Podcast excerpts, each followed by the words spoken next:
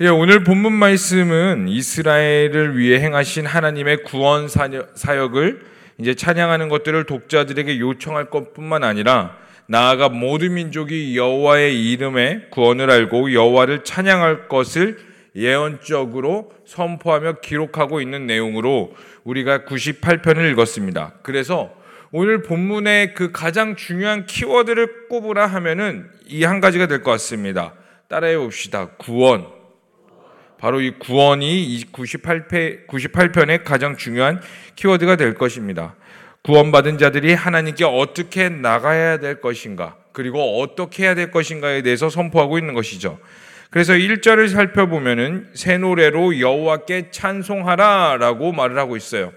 우리 지난주 말씀에 이제 그 시편 96편을 읽었던 김지훈 목사님께서도 이 새 노래에 대해서 간단하게 이제 풀어 주셨는데도 그 저도 다시 한 번 더 그것들을 새 노래가 무엇인가에 대해서 간단하게 말씀드리면은 크게 세 가지로 학자들은 보고 있습니다. 첫 번째는 하나님을 찬양하기 위해 타, 음악 분야에 탁월한 재능을 지닌 자들이 새로운 곡조를 지어서 부른 노래를 첫 번째 새 노래라고 표현하고 있어요. 다시 말씀드릴게요. 음악에 탁월한 재능을 가진 자들이 새로운 노래를 만들어서 하나님을 찬양한다. 그게 새 노래의 첫 번째 정의가 되겠습니다.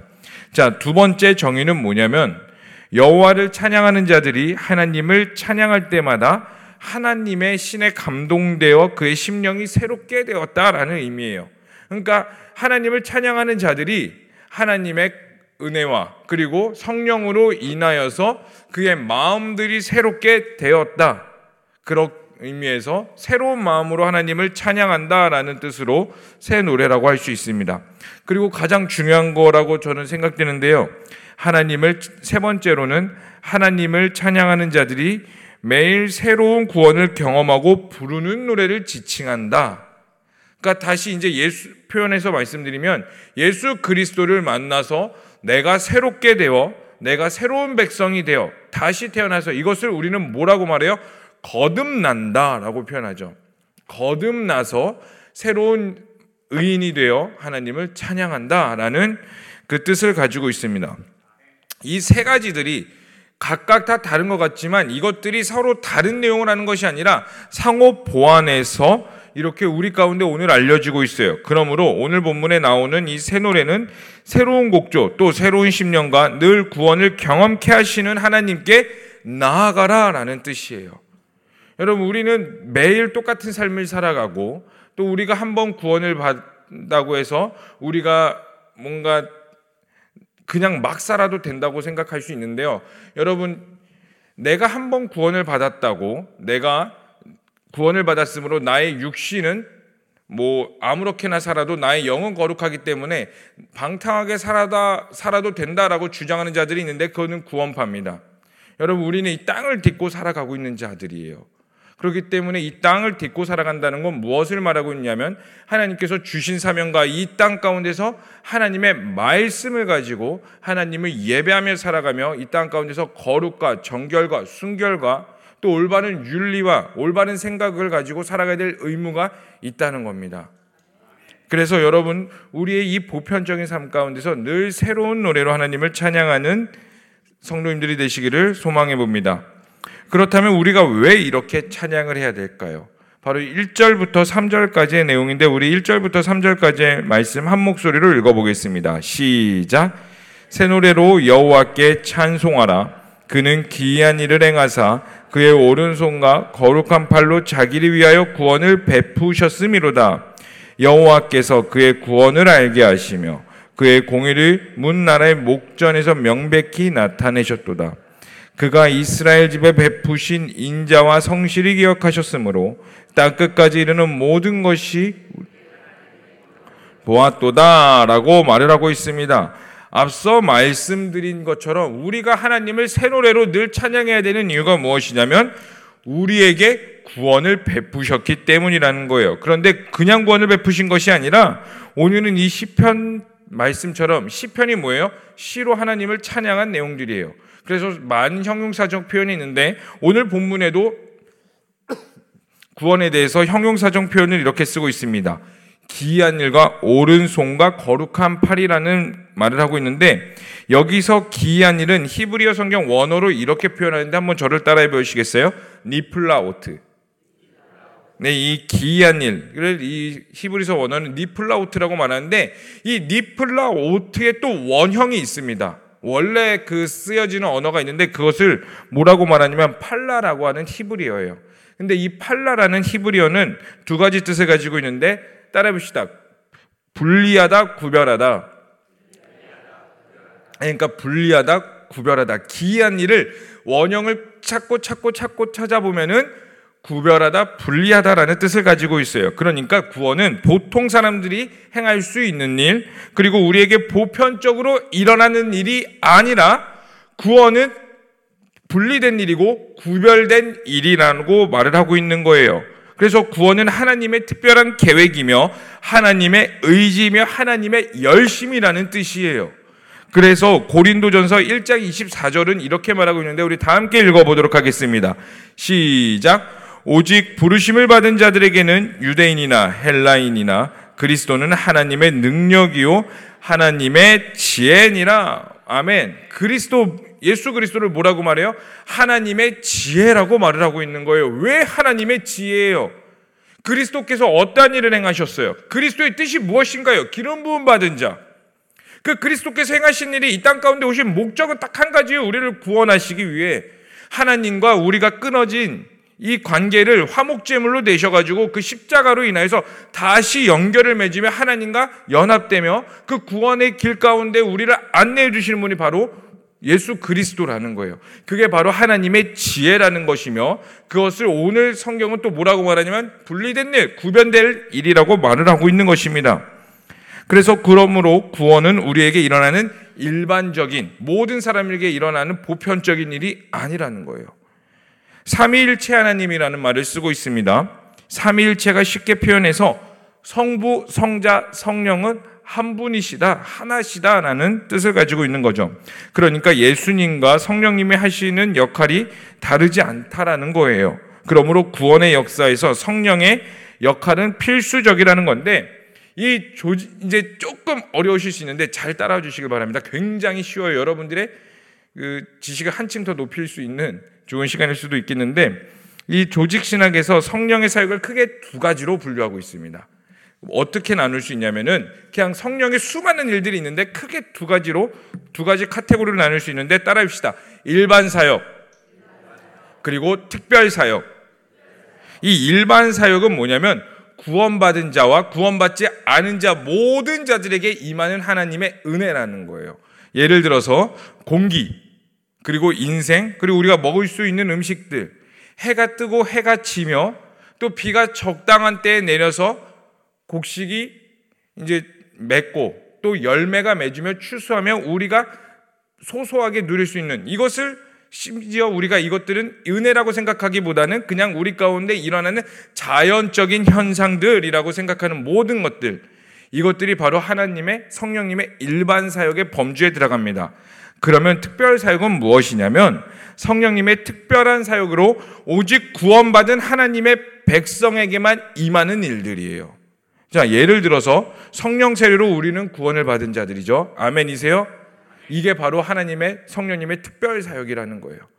그렇다면 여러분들은 어, 우리가 살아가는 것 말고 여기서 예배드리고 하나님께 울부짖으면 기도할 수 있는 것들은 성령님의 일반 사역의 범주에 들어갈까요? 아니면 특별 사역 범주에 들어갈까요?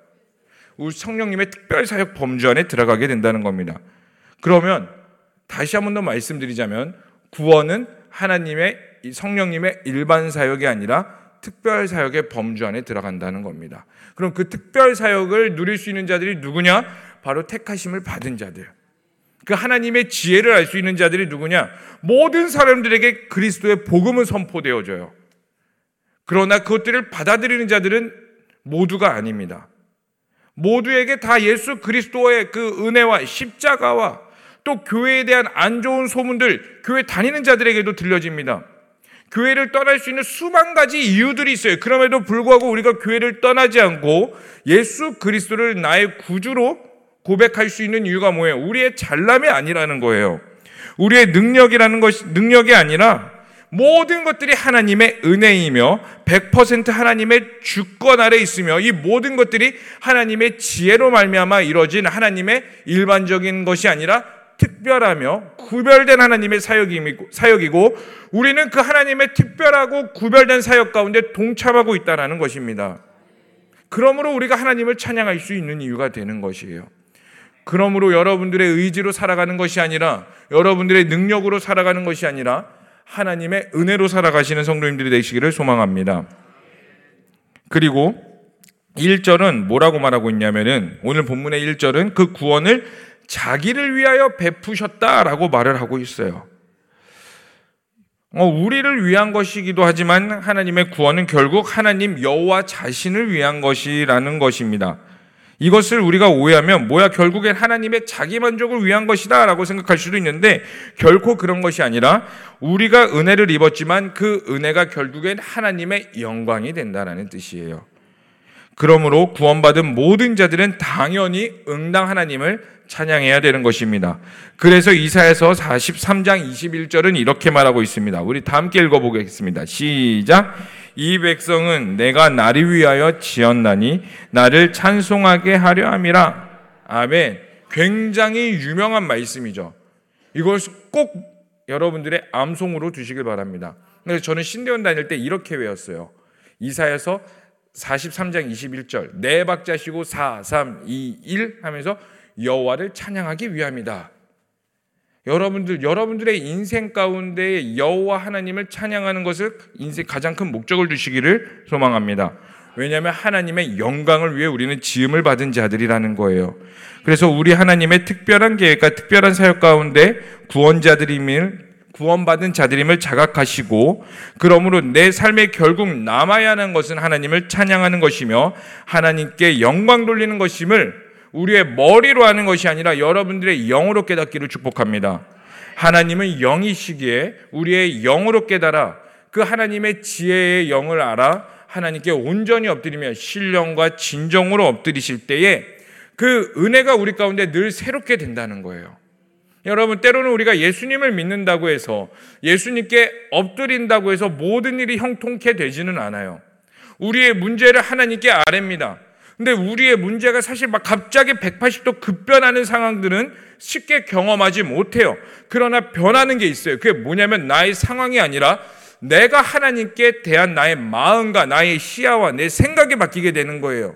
이게 단순히 그냥 내 정신 승리가 내 삶 가운데 일어나는 것이 아니라 이 하나님의 놀라운 구원의 은혜가 늘 내 삶 가운데 새롭게 되니까 그 부활의 능력이 늘 내 삶 가운데 새롭게 일어나기 때문에 우리가 늘 하나님 앞에서 기뻐할 수 있으며 찬양하게 된다는 것입니다.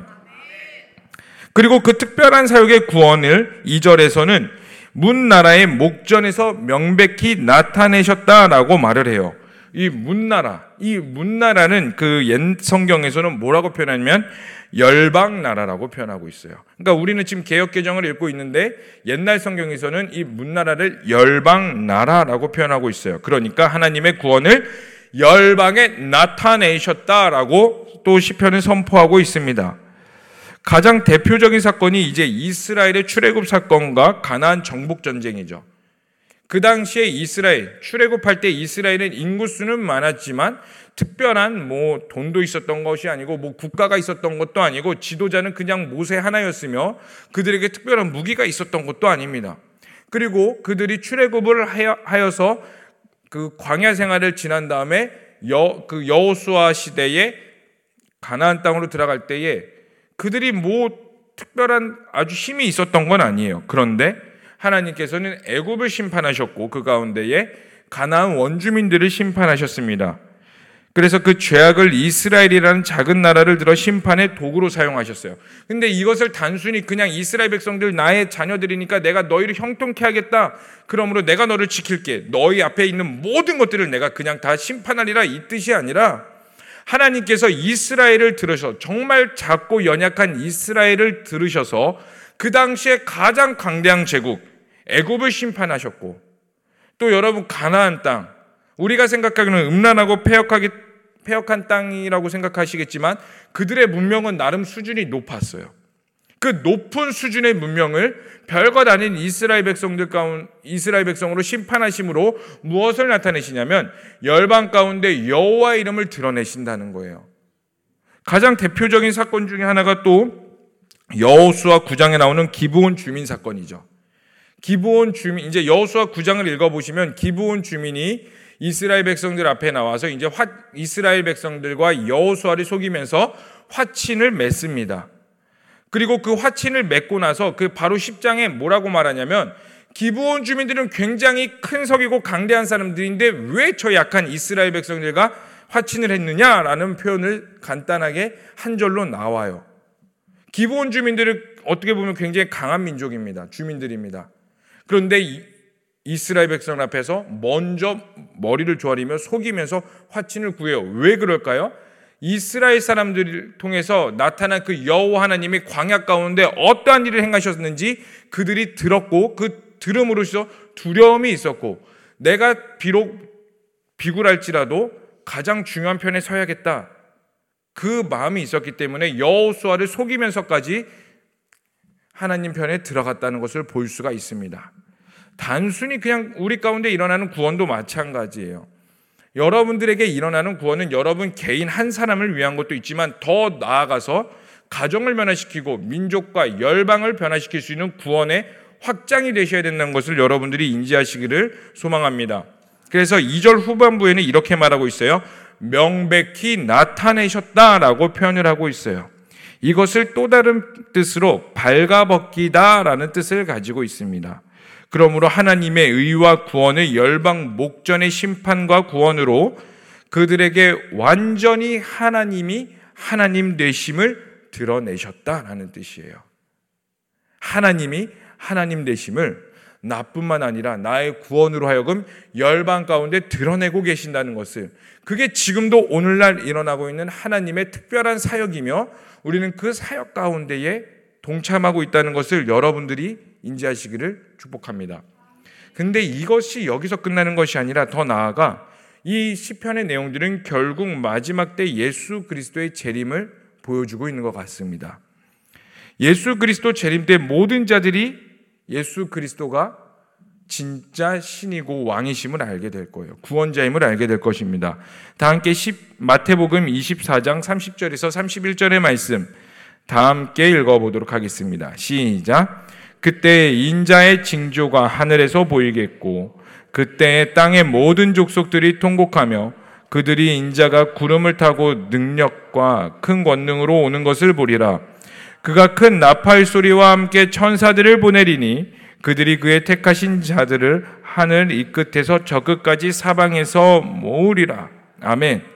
모두가 예수님의 재림을 보게 되는데 그 재림 때에 크게 두 가지로 나뉜다고 성경은 말하고 있어요. 뭐라고 말하죠? 이 땅의 모든 족속들이 통곡하며 예수 그리스도의 재림을 할 때 누군가는 기뻐하지만 누군가는 통곡한다고 말해요. 그래서 24장 51절에는 이렇게 말해요. 슬피 울며 이를 갈리라 라고 표현을 하고 있습니다. 기뻐하는 자와 슬피 울며 이를 가는 자. 오늘 시편으로 또 다시 가져오면은 여호와의 구원 앞에 있어서 출애굽했을 때에 애굽에서 자녀를 잃어 통곡하는 자와 기뻐함으로 나아가는 자. 여호수아 백성이 여호수아와 그의 이스라엘 백성들이 가나안 땅을 정복할 때에 전멸되어 슬퍼하는 자, 그리고 하나님께서 주신 언약 가운데 기뻐하는 자. 세상은 끊임없이 그냥 둘로 나뉘게 된다는 거예요. 지금은 모르겠지만 나중에 여호 앞에 섰을 때에 슬피 울며 이를 가는 자와 기뻐하는 자. 여러분들은 어느 곳에 있기를 소망하세요? 정말 바라는 것은 여기에 있는 모든 분들이 하나님 앞에서 기뻐하는 자들이 되기를 소망합니다. 그리고 그 구원받은 자들은 기뻐하는 자들이며 하나님과 동행하는 자들이라는 거예요. 그런데 그 기뻐함을 천국에서만 누리는 것이 아니라 오늘날에도 누릴 수 있다는 거예요. 무엇으로요? 그 구원의 감격으로 인하여서. 날마다 하나님 앞에서 교제와 관계를 맺음으로 그 구원이 내 마음 가운데 새롭게 되어 내 안에 기쁨이 넘칠 수 있게 된다는 겁니다. 물론 우리의 삶은 쉽진 않아요. 우리의 삶이 늘 형통할 수는 없습니다. 왜냐하면 그 죄 때문에요. 늘 어려움이 있고 그 죄로 인해서 부딪히게 될 겁니다. 그러나 중요한 것은 그 아무리 어려움과 슬픔이 있을지라도 구원이 있다면 그 기쁨이 있다면 그 구원으로 말미암아 그 부활의 능력으로 말미암아 우리가 늘 하나님 앞에서 엎드리며 울음 울음 가운데서도 기뻐할 수 있으며 좌절 가운데서도 하나님 앞에 온전히 엎드릴 수 있다는 겁니다. 그래서 우리 데살로니가 전서 5장 16절에서 18절은 이렇게 말하고 있죠. 우리 한 목소리로 읽겠습니다. 시작. 항상 기뻐하라. 쉬지 말고 기도하라. 범사에 감사하라. 이것이 그리스도 예수 안에서 너희를 향하신 하나님의 뜻이니라. 아멘. 하나님의 뜻이라고 말해요. 그냥 무작정 뭐 정신 승리해라가 아니라 너희는 구원받은 백성들이잖아. 이 데살로니가 전서는요 어떠한 자들에게 썼냐면은 이제 초대교회인데 어떠한 그 관점을 갖고 있냐면 마지막 때에 대한 관점을 가지고 있어요. 종말 때에 너희가 어떻게 살아야 될 것이냐 그거에 대한 관점을 가지고 있습니다. 마지막 때에 종말의 때에 우리가 우리의 모든 삶은요 종말의 때를 향하고 있습니다. 여러분, 우리는요, 죽음을 향해 달려가고 있는 자들이에요. 그래서 누군가 이렇게 말했어요. 인간은 태어나자마자 죽음을 향해 달려가는 존재들이다. 이 말에 동의를 해요. 하나님께서 정하신 때가 있습니다. 그러므로 언제가 될지 모르지만 인간은 종말을 향해 달려가는 자들이에요. 그게 내일일 수도 있고요. 아니면 10년 후가 될 수도 있고 30년 후가 될 수도 있고요. 그 종말이 나의 수명이 다는 종말이 될 수도 있고요. 예수 그리스도께서 이 땅 가운데 임, 재림하셔서 모든 인류가 다 끝나는 종말일 수도 있습니다. 그러나 그 종말의 때까지 우리가 어떻게 살아가야 될 것이냐. 항상 기뻐해라. 쉬지 말고 기도해라. 범사에 감사하라. 이것이 그리스도 예수 안에서 너희를 향하신 하나님의 뜻이니라. 왜요? 구원이 있으니까. 부활이 있으니까. 그 소망이 있으니까. 그것들을 우리가 이 땅 가운데서만 누리는 게 아니라 아, 천국에서만 누릴 수 있는 것이 아니라 이 땅 가운데서 누릴 수 있다는 거예요. 그게 성령님의 역할이며 그게 성령님의 특별 사역이라는 겁니다. 그러므로 여러분들 모든 자들은 성령님의 특별 사역 범전에 들어가므로 구원받은 자들이며 택하심을 받은 자들로서의 자부심을 갖고 사시기를 소망합니다. 제가 중고등부 사역할 때 이제 청년부 사역도 같이 겸하고 있는데 예전에도 중고등부 사역할 때 수련회 가면은 정말 아이들이 웬만하면 뛰면서 찬양해요. 웬만한 교회 수련회 가면요. 다 아이들이 뛰면서 찬양해요. 여러분들 우리 아이가 달라졌어요를 경험하시기를 원하신다면 중고등부 학생 중에 우리 아이가 정말 안 달라지죠. 수련회 몰래 한번 뒤따라가 보세요. 집에서는 건들지 말라고 하던 얘가 기뻐하면서 막 찬양하고 있어요. 뛰면서 찬양하고 있어요. 이 아이들이 그냥 분위기에 심취해서 그런 걸까요? 아니요, 저는 그렇게 생각하지 않아요. 그 순간 가운데 하나님께서 자유와 임재와 기쁨을 주시기 때문이에요. 그런데 문제가 뭐예요? 우리 아이들이 다시 집에만 오면 뭐라고 말해요? 엄마 나 은혜 받았어. 이제 새벽 예배도 갈 거야. 그게 일주일만 가도 진짜 너무나 기쁘겠죠. 그 다음날 다시 돌아오게 돼요. 왜 그럴까요? 바로 죄 때문에. 여러분 우리가 아무리 기쁨이 있더라도 이 죄 때문에 쉽지가 않아요. 아이들도 마찬가지예요. 그러나 그럼에도 불구하고 늘 하나님 앞에서 기쁨을 누릴 수 있기 때문에 하나님 앞에 나아가는 것이 중요한 겁니다. 여러분 늘 하나님께 나아가시기를 소망합니다. 그래서 그 구원의 기쁨을 경험하시고 늘 하나님 가운데 찬양하며 나아가실 때에 정말 그 구원의 기쁨이 일시적으로 끝나는 것이 아니라 그 수, 어, 처음에는 그 나의 삶과 그 구원의 기쁨이 막 대립을 하고 어쩔 때는 나의 삶이 구원을 잡아 먹을 때도 있어요. 나의 어려움이 그 구원의 기쁨을 이겨 먹을 때도 있고요. 내 안에 기쁨이 사라질 때가 있습니다. 그러나 그럼에도 불구하고 늘 하나님 앞에 엎드리셔야 돼요. 그러다가 언젠가는 하나님 앞에 또 엎드리고 그 구원의 감격 가운데 나아가시다가는 언젠가는 무슨 일이 벌어지게 되느냐? 그 나의 기쁨이 삶을 지배하게 됩니다. 하나님의 기쁨이 나의 삶을 지배하게 돼요. 그 위에 있게 됩니다. 그게 하나님의 승리며 하나님이 더 강하시다는 증거가 돼요.